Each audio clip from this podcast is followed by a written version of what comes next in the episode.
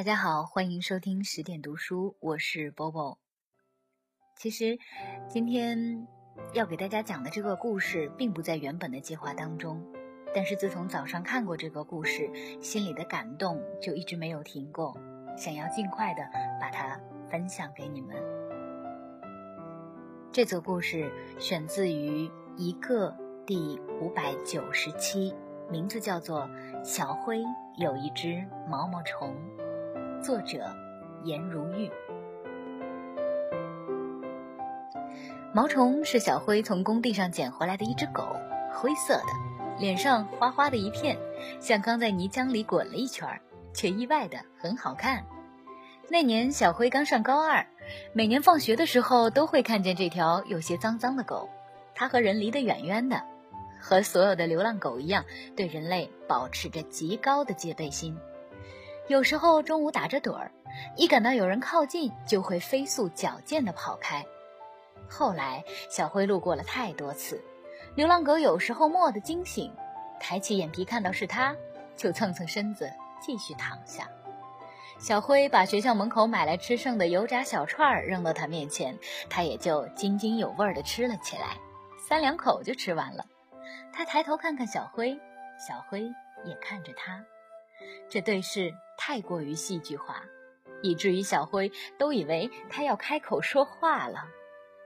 但像很多以为会发生些什么却没有发生的电影里一样，他只是缓缓趴在地上，脏兮兮的尾巴在地上轻轻地扫了扫。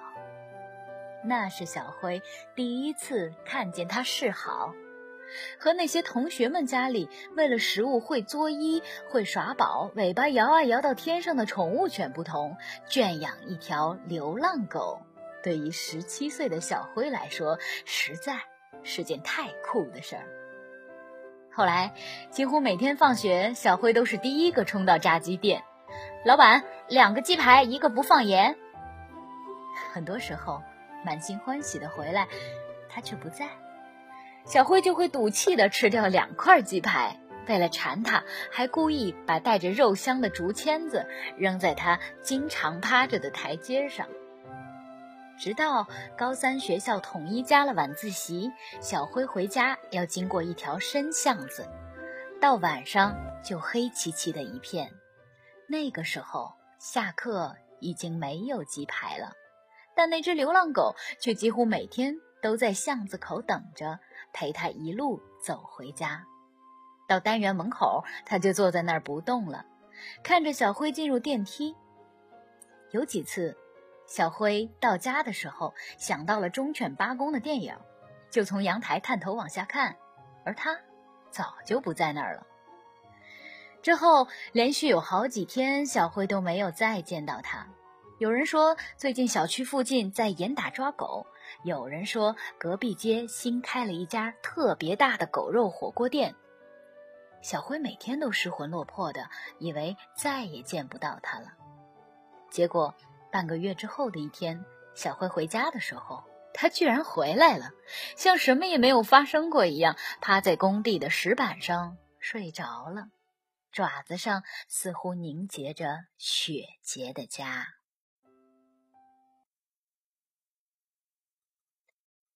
小灰没有过去叫他，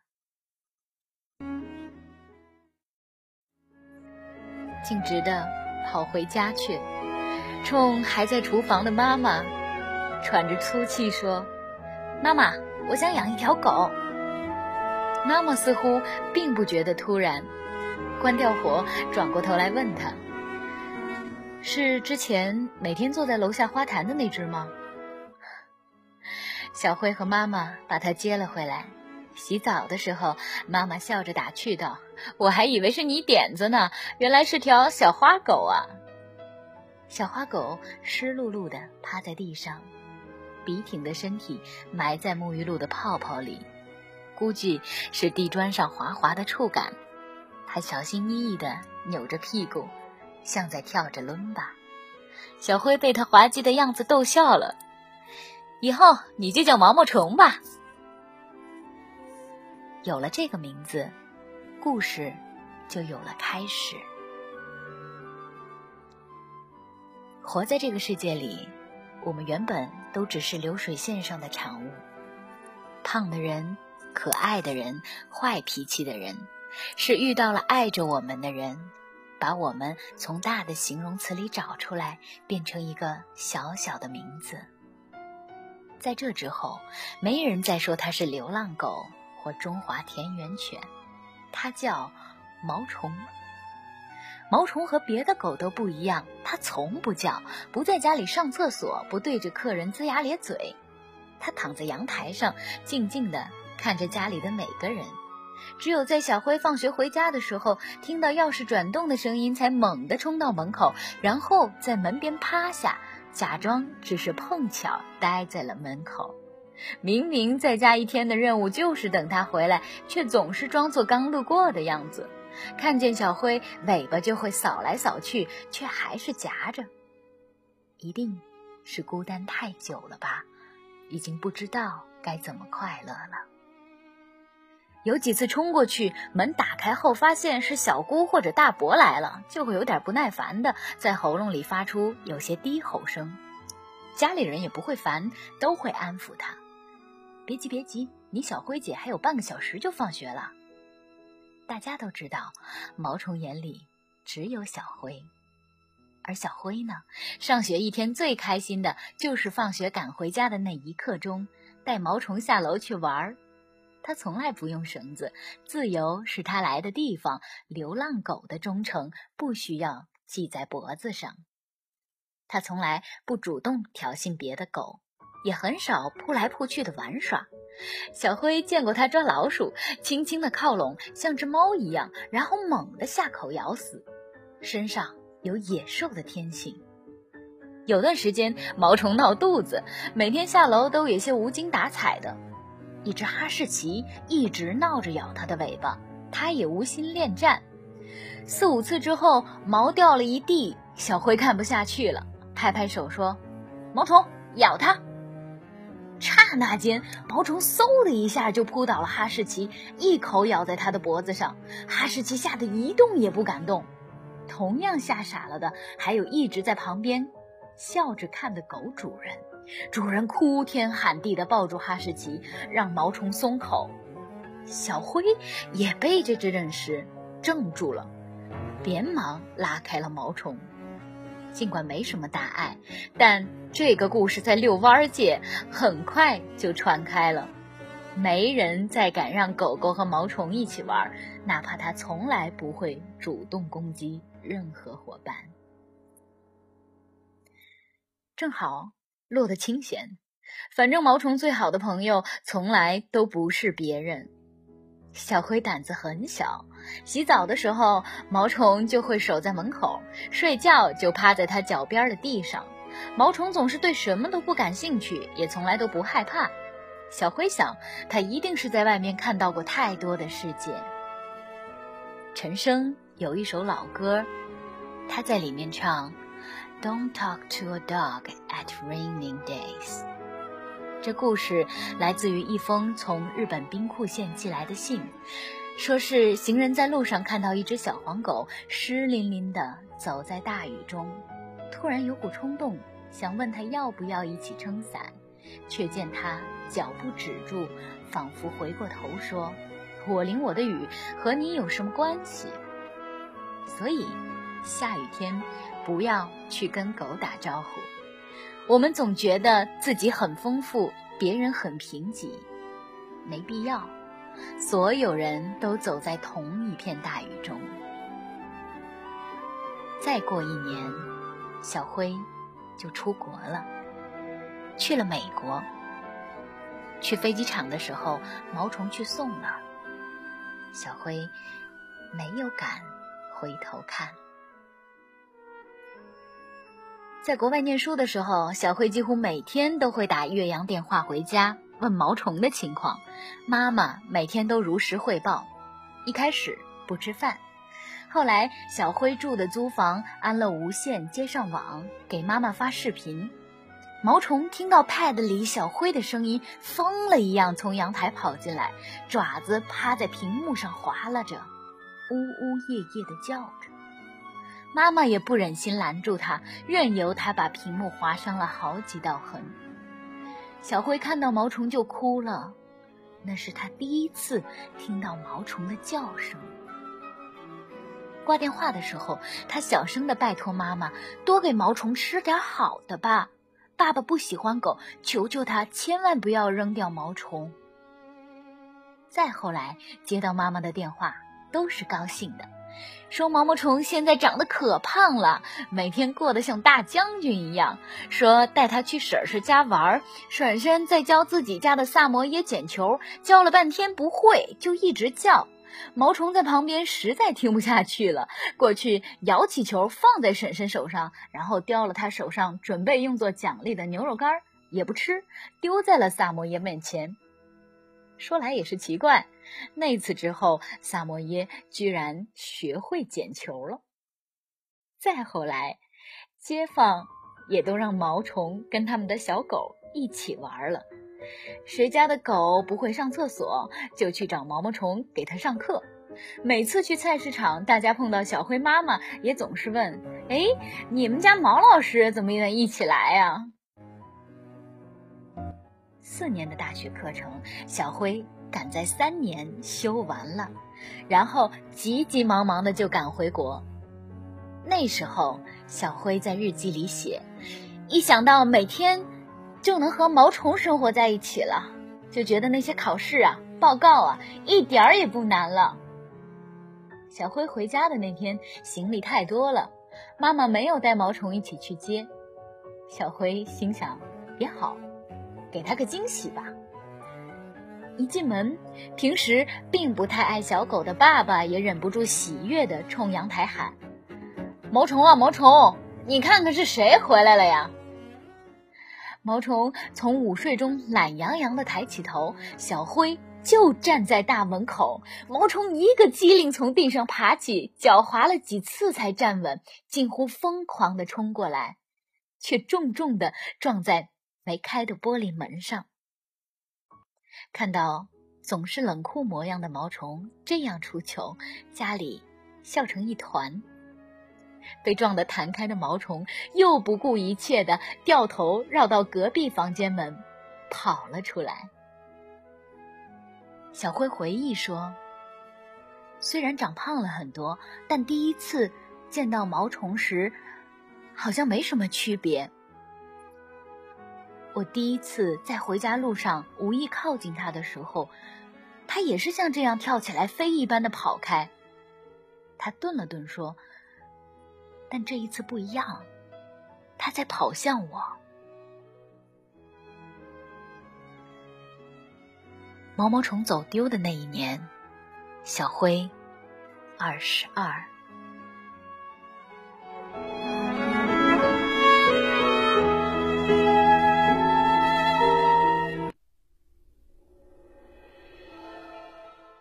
有一天加班，来家过年的爷爷带他下楼去遛弯儿。爷爷听到前方传来一声很大的炮仗声，赶过去的时候，毛虫已经不在了。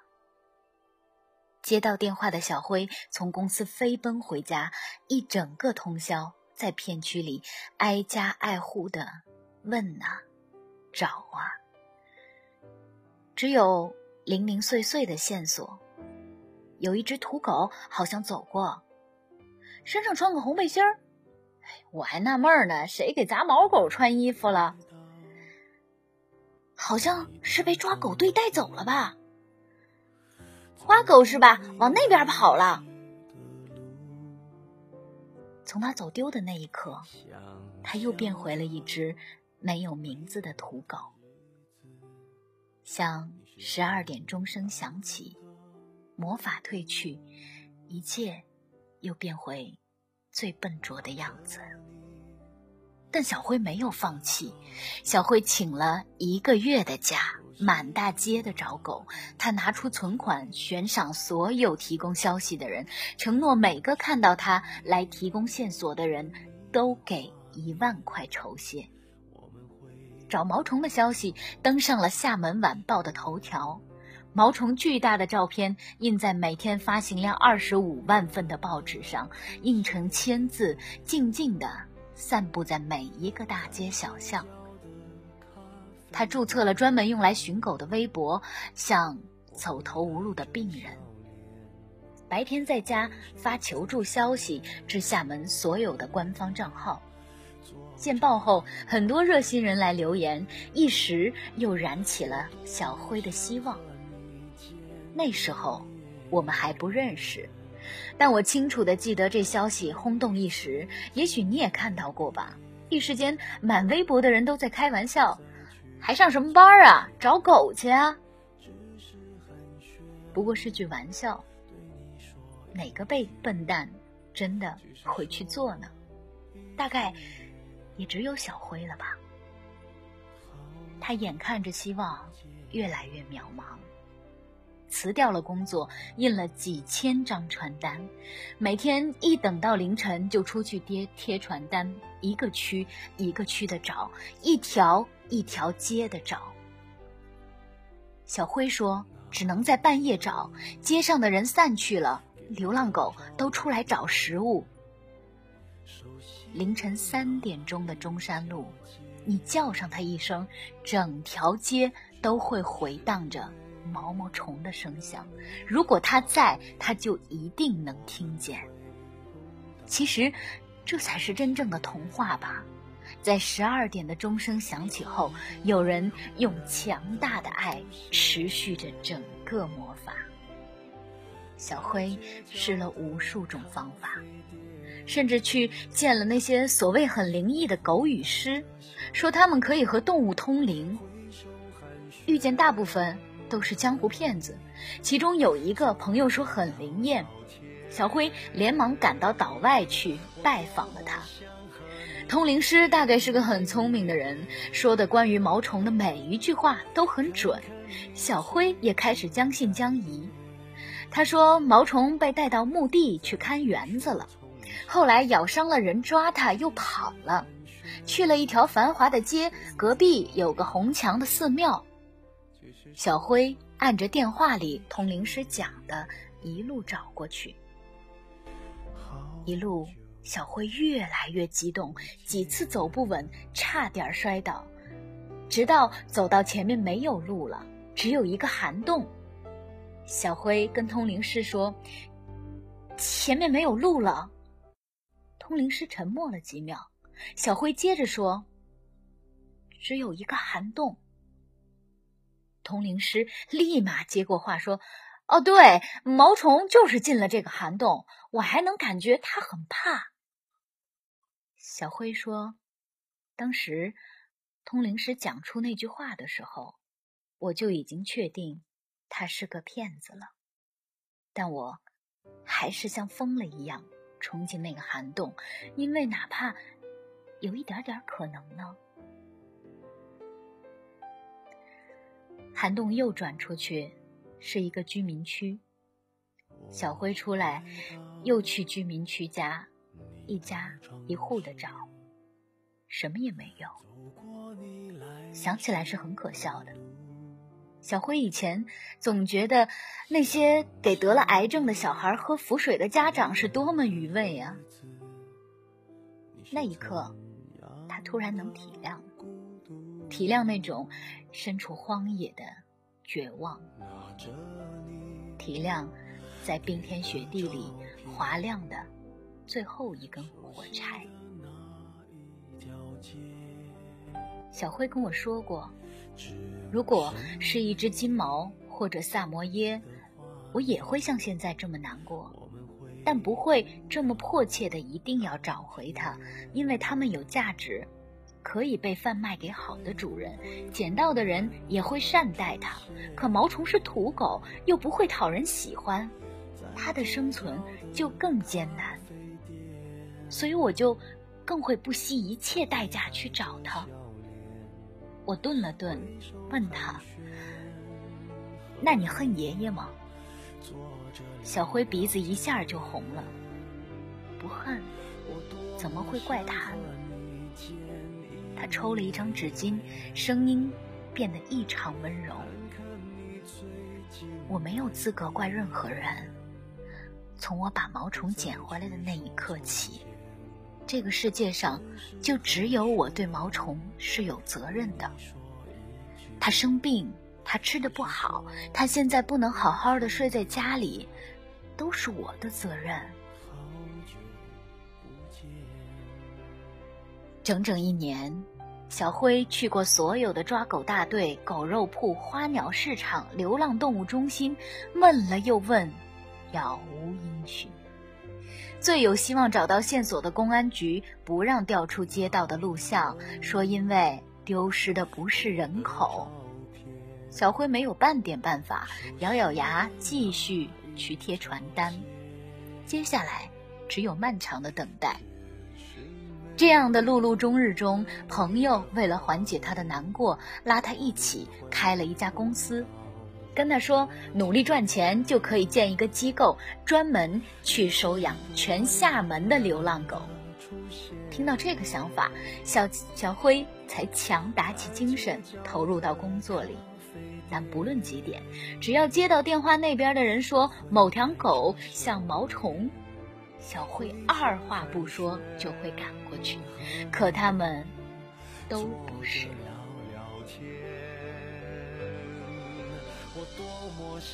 小辉去了太多太多角角落落的地方，他把街上看起来像是走丢的狗随手拍照下来。传到网上，希望能帮助同样焦虑的人们。一个又一个主人在他的帮助下找回了自己的狗，而毛虫却一直没有回来。现在是第二年了，公司经营的很好。小辉在设计公司的 logo，在设计公司的 logo 时加了一只小狗，大家都觉得很可爱。小辉的生活也好像回到了正轨，只是每次和他走在街上，遇到小狗闪过，他的眼神就会不自觉地追上去看，然后立马又装作什么都没发生，接着和我们聊天儿没有人说破，我们都知道他一刻也没有忘记过。这个故事在心里放了很久。因为总觉得里面沉甸甸的，怕自己承不起。有时候，我们会做很多无用功，比如爱一个不回来的人，比如等一只走丢的狗，心中那么执拗的盼望。你生命里的每一天，我都想参与其中，无论悲伤喜悦，无论。是沮丧成功，每一刻我都应该出现在你身边，为你付出一切。如果把这个称作愚蠢的话，那大概就是爱人的专利吧。之前提到陈升的那首关于小狗的歌，叫做《思念者之屋》，他在结尾唱着：“I am living。” In the house of missing you。如果你在街上看到一只小花狗，请转告他，小灰还住在那儿。挥手寒暄，和你坐着聊聊天，我多么想和你见。这个故事送给所有爱汪星人的人们。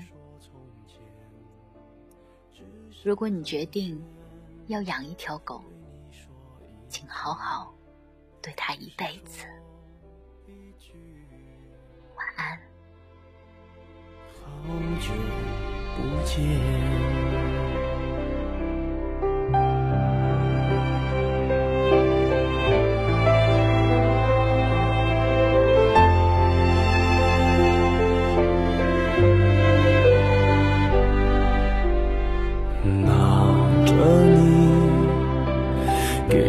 照片，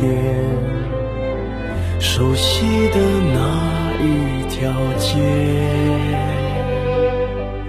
只是没了你的。画面，我们回不到那天。